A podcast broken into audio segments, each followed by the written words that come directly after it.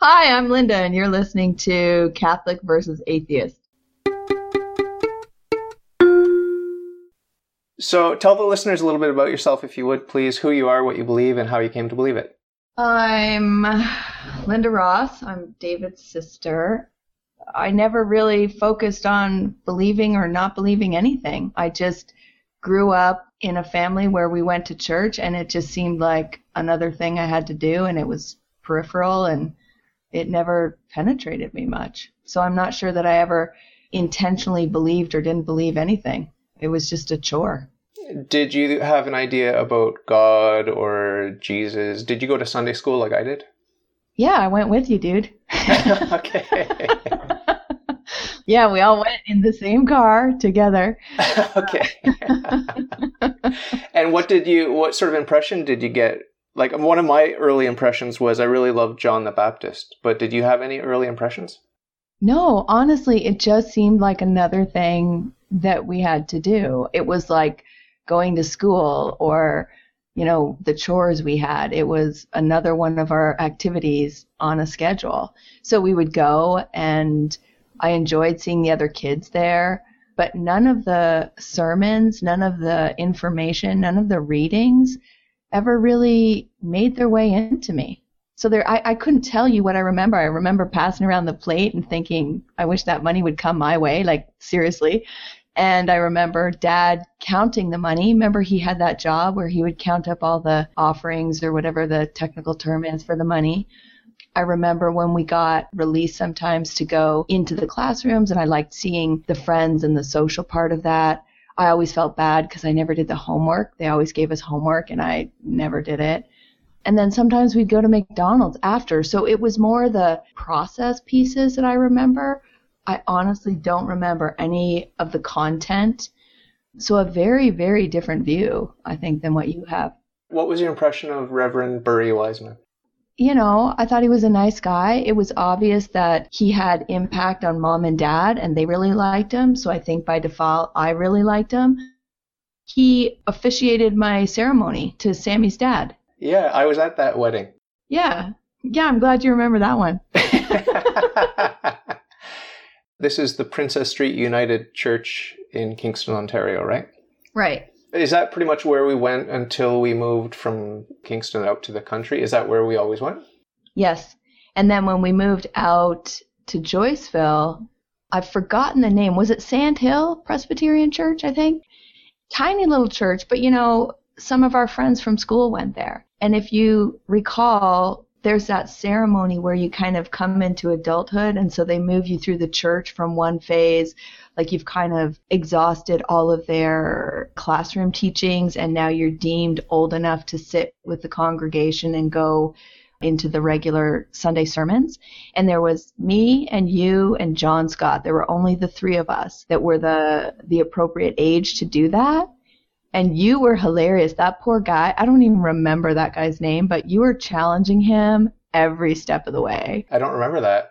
Was he a skinny guy, like a very mild-mannered pushover? Oh, pushover is the right word. Yes, he was. And so you just ran that show, and John and I would just sit back and laugh. This poor guy, do you remember his name? I don't. I could picture his frail, thin body, though. Yes, I know, right? And his little weak voice when he was singing. Well, in everything he did, he had a little weak voice. He was a nice guy, though, right? Oh, absolutely nice guy. And he would be giving us sort of these lectures, if you will.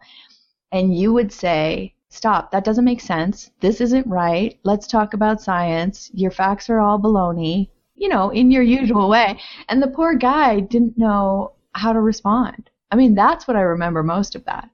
How old would we have been? Like somewhere between grade 9 and 12. Oh, okay. Yeah, we would have opinions about stuff, and we would be somewhat maybe rebellious at that age. Well, don't try to rope me and John into it. It was all you.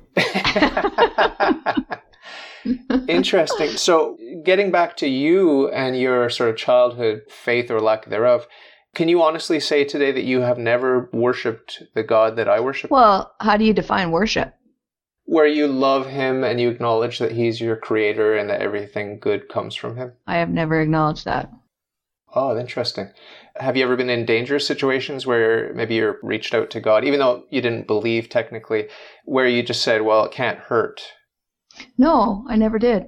I mean, I've been on planes that people have been like screaming because they think it's going down because, you know, you just get into very turbulent weather. And I'm very pragmatic, so I would just be thinking through, okay, these might be my final moments to think about how I'm going to get out of this situation. What do I need to do? There was no time to think about, hey, God, come save me. And what did you do on the plane? So honestly, I just thought, okay, basically where I'm sitting right now, what's the closest exit? Where's my stuff? I don't need that. Who do I need to get around? If that exit's barred for some reason, what's my next out? I mean, I very much was, okay, I'm going to survive this, but what do I need to do to survive it? I know you've told me some bone-chilling stories about rock climbing. Could you just sort of paint a picture of one of the most frightening moments? So there was one time I was in Red Rocks, which is outside of Las Vegas in Nevada. And, you know, at that time in my life, I was doing climbs that were, you know, 800, 1,000-foot climbs, 10-pitch climbs and whatnot. And there was one where, for whatever reason, I was just psychologically taken over and felt like I couldn't go on. Like, it was a tough climb for sure, but, okay, I can't go forward, but I've got 600 feet below me. I certainly can't go backwards. I can't communicate with my belayer because he's so far ahead of me. And I just kind of had this meltdown 700 feet up on a rock face. But same kind of approach, if you will, or response to getting out of that scenario was, okay, Linda, what are you going to do to get out of this situation? So, I mean, there's a theme there, right? That's always been my go-to is, okay, have your moment of freak out, but now rein it back in. You're responsible for you. So there's this perception that I have that I'm responsible for me. I'm not reaching out to a third party, whether it's God or anyone else, to assist me and for me to succumb to their desire to keep me or let me go. It's like, no, I have to be responsible for me, which is an interesting theme now that you extract it from me. Yeah, so this might be a good time to introduce the fact that you're adopted. Does that play psychologically in your survival pragmatism? Oh, I'm sure it absolutely does. I mean, you I think just heard it in those two examples I just gave, the plane and rock climbing. It's like, no, you've got no one to rely on but you. You need to address this on your own. You know, you're adopted, and it's nice that you have these wonderful people around you and these parents to care for you and feed you and raise you. But at the end of the day, you ultimately are responsible for yourself. But Mom was amazing. You know, Mom would always say to me, hey, you don't know, maybe you're the daughter of the Queen. They don't know who your real parents are. You could be better than any of us. And, you know, don't let that bother you, this being adopted or any of it. So I can honestly say that being adopted, I never had any issue with that. I always felt loved and part of that family, and it was my family. I never had any concerns or issue with it, even to this day. So many people will say to me, have you tried to find your biological parents? No, why? It would be interesting, but I have no, that I'm not invested in them. That's not who raised me. That's not who took care of me. I have no bad memories. We all have experiences, but I think my childhood was a happy, great childhood. Yeah, there were some bumps in there. I don't focus on the bumps. So have you had a lot of experience meeting and connecting with adopted children? No, because it's not the focus of my life. Hey, are you adopted? Then how about you be my friend? One very impactful experience for me with another adopted person was to see what it felt like for the mother, the biological mother, who had to give up a child. So I was in a session, workshop, it was healing family trauma or something along those lines. And so They create a scenario and you'd kind of relive it. So like, okay, this will be the mom, this will be this will be whatever. And then those people come into the circle and they're just given a little tiny bit like, okay, so tell me what you're feeling and what's happening. And they play out your story and you get to view it as an adult. It's hard to describe unless you participate, but it was so incredibly powerful. And the reason I bring it up is one of the girls was adopted also, one of the participants. And so she knew that I was. So when we were playing out her story, she called me into the circle to play her mom. And it was like nothing I've ever experienced, because I go into the circle and I'm thinking, whatever, like, sure, I'll play along. But one of the other participants was the woman as a baby. And so when I was deemed to play the mother role and I walked into the circle, the baby, the girl who was playing the baby, immediately turned away from me, didn't want to have anything to do with me. And so the facilitator said to me, okay, Linda, as the mom, what are you feeling? And I can't even tell you, like, the feeling was so strong within me. And I was like, I feel very cold towards my child. This is my child, but she doesn't want to be with me. And the girl whose story I was playing out said, that's exactly how she operated with me, blah, blah, blah. It was like, wow, this is my child. I gave birth to this child and she's rejecting me. She doesn't even want to look at me. Her laughter and playfulness has gone away. It was crazy. So talk me through, if you would please, a little bit about how your worldview has evolved and changed. You're a different person today than you were at age 7 or 15 or 25. So how old are you today? I'm almost 50. Okay. So you may be due for some more changes in terms of your worldview soon. No. What have you encountered? How did you respond to it? And what are the sort of ups and downs until today? I'm sure you've gone through a lot. Just touch briefly on some of the highlights.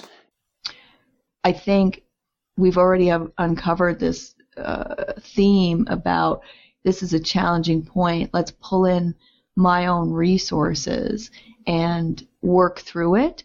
So if I think from my young life through, all up through high school and whatever, la-di-da, life is grand, I love being social, I've got a ton of friends, there's some surfaceness to that, there's some cruelty in that, but whatever, life goes on, I've got a smile.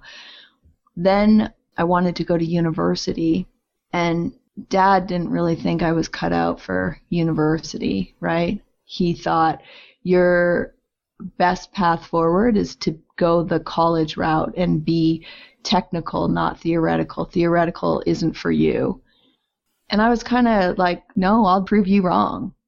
So I took a year off, saved up my own money so that I could pay to go to university because he wasn't going to support that. To me, that was impactful, but the takeaway was more about human nature as opposed to, hey, this is a challenging moment, I'm going to become Buddhist. Right? So again, I'm going to take this into my own hands and go where I want to go. But then you and I went on a very impactful journey for me, which was I just decided I'm going to go to Europe for 6 months and bought a plane ticket, and it was just going to be me. And then I think I started getting nervous, so I convinced you to come with me. And I think I was 19, so you would have been 17? Which is crazy now that I think about it as an adult. But that was an amazing, life-changing adventure. Number one, you drove me crazy, so we went our separate ways pretty quickly. But I had to rely on myself to interact in this world that was so far from home that I couldn't just run home. I learned, hey, I can do whatever I want. I just have to be confident in myself and my abilities. And I'm a friendly person. I'm outgoing. People are innately good. They want to help out. You have to rely on yourself, absolutely. But you're not in this alone, because we're all human and we want to connect. And so, hey, guess what? I'm lost. I need help. Will you help me? Yes. They always would say yes. They want to help. I mean, you've got to have some dose of street smarts in there too, which, by the way, is why I left you, because you didn't have that figured out yet. Still don't. Anyway, so very eye-opening. I'm a million miles away from home. I realized that just the human will to help and be good and connect with other humans is all you need to travel anywhere in the world. Doesn't matter what language you speak. And it led me on to do amazing things, right? I mean, of course, I was exposed to different cultures and different religions and different ways of thought. But my takeaway was more about humanness than anything to do with religion or culture or thought.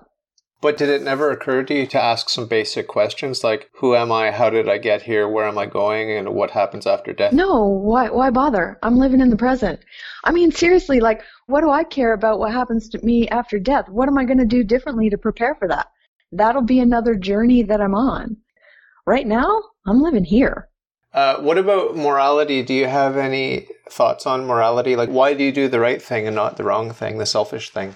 Well, I think that comes back to this appreciation of humanness, right? So would I want someone being a dick to me? No, it doesn't feel good. It feels really bad, actually. So then if I have that awareness, why would I be a dick to them? What would prevent you from making everyone feel wonderful and making yourself feel wonderful, but at the same time manipulating every situation to your advantage in a sort of insincere way, but one that bears a lot of fruit in terms of pleasure, in terms of money? But that's false fruit. I mean, what you just described isn't even a possibility in my belief. The true warmth and value of giving to another isn't because of what you're going to get back. It's because you know that you've helped them in some way and that that's what you're seeking from others. Like, I don't really know how to explain it, because I think what I'm hearing you say is that you've got this agenda. You're doing it, but it's not authentic. It's not real. It's not genuine. Well, you really like the benefits that you reap. And I don't think you can deny that there are people that prefer lust to love, or that prefer money to a sincere friendship. There are people that fall into that trap, what I consider a trap. But there are people that go to their graves apparently happy, apparently the pillar of the society, and apparently world's greatest boss, world's greatest dad, and so on and so forth. And God only knows if in their heart of hearts they're truly satisfied. It seems like you're saying that really it's not as satisfying as altruism and love and these sorts of intangibles. Is that what you're saying? Yeah, no, I'm saying that, yes, but I'm saying there's so much buildup on the superficial view that the world has of you, right? Like, so all these people you're talking about where they want lust over love, well, guess what? If they ever really had love, if they ever really experienced that, there's no going back, because the two are not even comparable. So they're chasing something and they're getting to a certain point, but because of fear or because of some personal insecurity or limitation, they don't allow themselves to go to that next level. Or maybe they're not capable. I shouldn't say they don't allow themselves. If they'd ever gotten to that next level, they would see the hollowness in what they were previously chasing, and there is no going back once you've tasted the real fruit.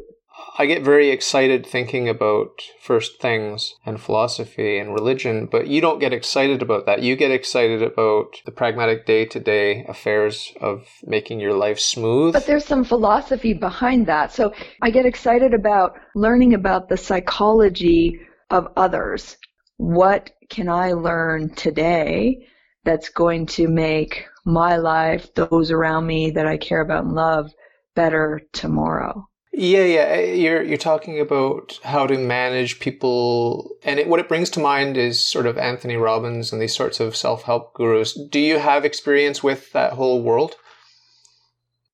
I don't know that it's always about self-help. Some people help, some people don't. But like Tony Robbins or any of those guys, I mean, I've never listened to any of Tony Robbins. I know who he is. But I more think about like John Gottman, right, who's done a ton of research for years and years around married couples. Now, we all know I've had my struggles with figuring out the marriage thing.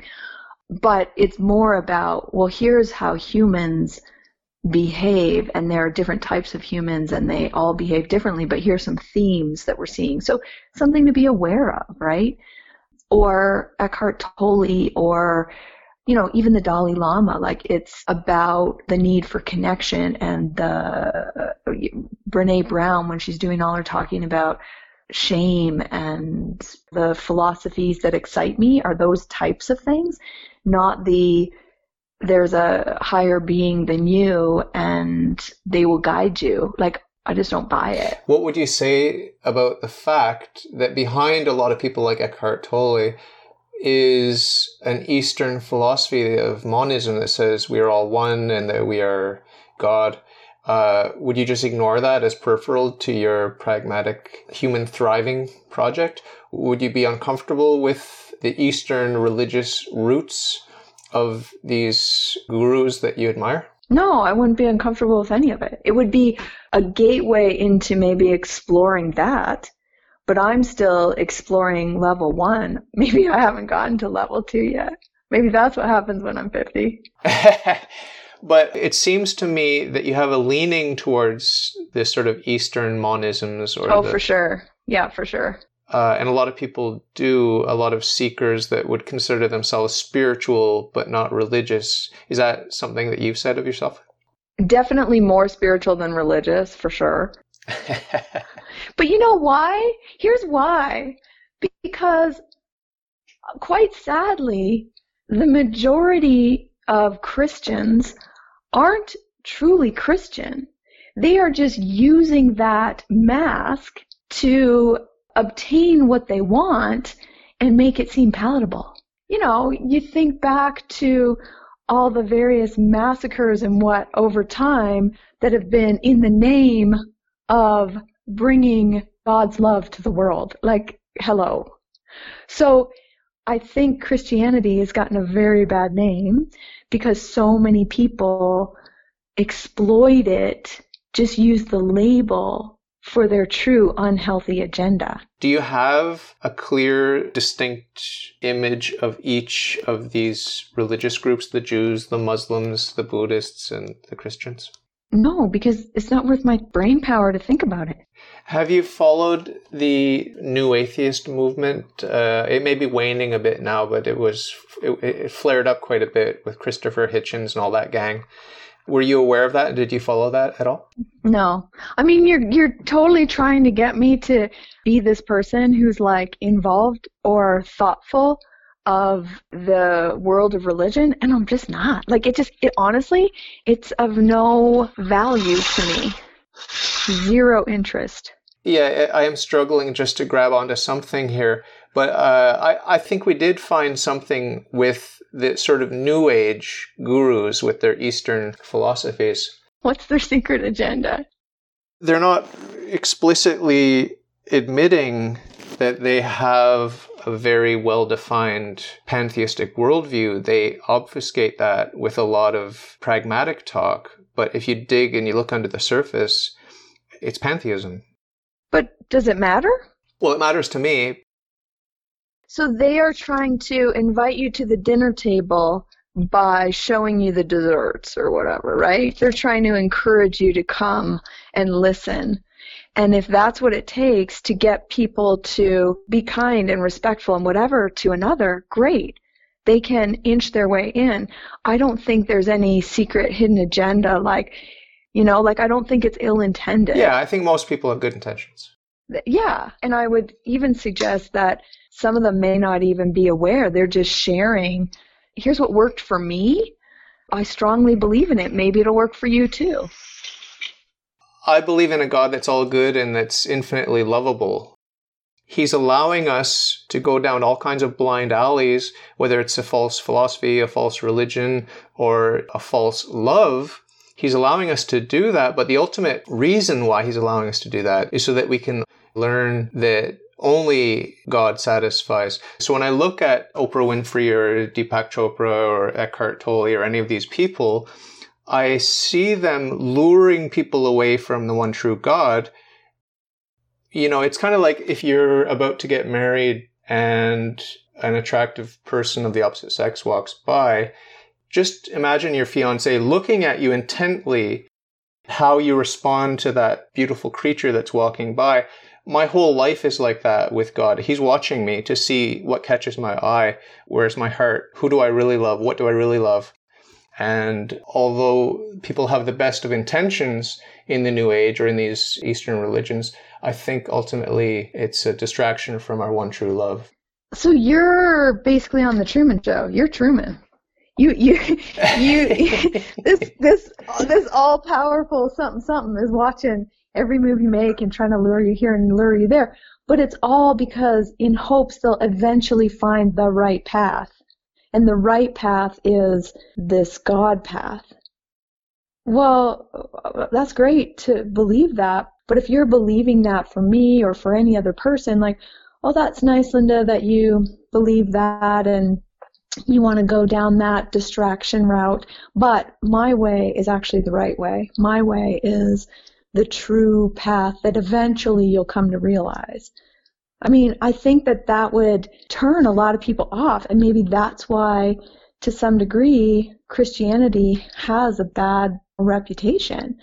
Because you're kind of saying, I'm more intelligent than you, or I'm beyond you in some way, because you're still dabbling in the distractions. I've been enlightened. No, I'm just as susceptible as you are, if not more so, to going down the wrong path. It's not about your susceptibility. We're all susceptible to multiple things. I'm saying you've now taken all of that learning and susceptibility and saying, I'm still human and I will be tempted, but at least I know where the final true good path is. All these other people that don't believe in God don't have the awareness of that final true good path. Well, have you ever seen a movie or something where the daughter asks the mother, how will I know when I'm in love? And the mother just says, well, you'll just know. There is a turning point that you come to in your life where you just know. You've fallen in love for the first time, and it's not infatuation. You can make the distinction between infatuation and true love because you've experienced both now. So sometime between being that little girl on your mother's lap and then being the mother with your own little girl on your lap, somewhere in between there, you made that growth and you experienced love, and then you find yourself giving the same wise counsel to your daughter. So this is sort of the human project. And I'm not saying that I'm a saint or that I love God as I should, far from it. But when you've experienced the love of God, you just know. And if you've ever fallen in love with a human being, I think you know there's a sort of drive to express that, and you want to tell people and you want to talk about your beloved and this sort of thing. It can be annoying to those that are around, but to characterize it as just being pushy and looking down your nose at people because they don't have what you have, far from it. You're in love and you just want everyone to be in love in that way. But at the end of my interviews, I always ask my guests to just give a quick thought, a sort of positive thought, something to end the show on. So just to wrap up the interview, if you would please, what would you say to anyone that's out there listening now? Oh my God. You know, something positive and hopeful, and okay. To speak from the heart, if you would. Conversation and exploring and challenging our own thoughts and beliefs and things that have just become routine in our day-to-day is always beneficial. I think through this conversation, it's been a little bit enlightening to me to hear, as I've been asked the questions, there's definitely this theme of relying on myself and not maybe letting others in, whether that be a God or some third party or some spiritual being. Where does that come from? And is it helping me or is it hindering me? So, a takeaway.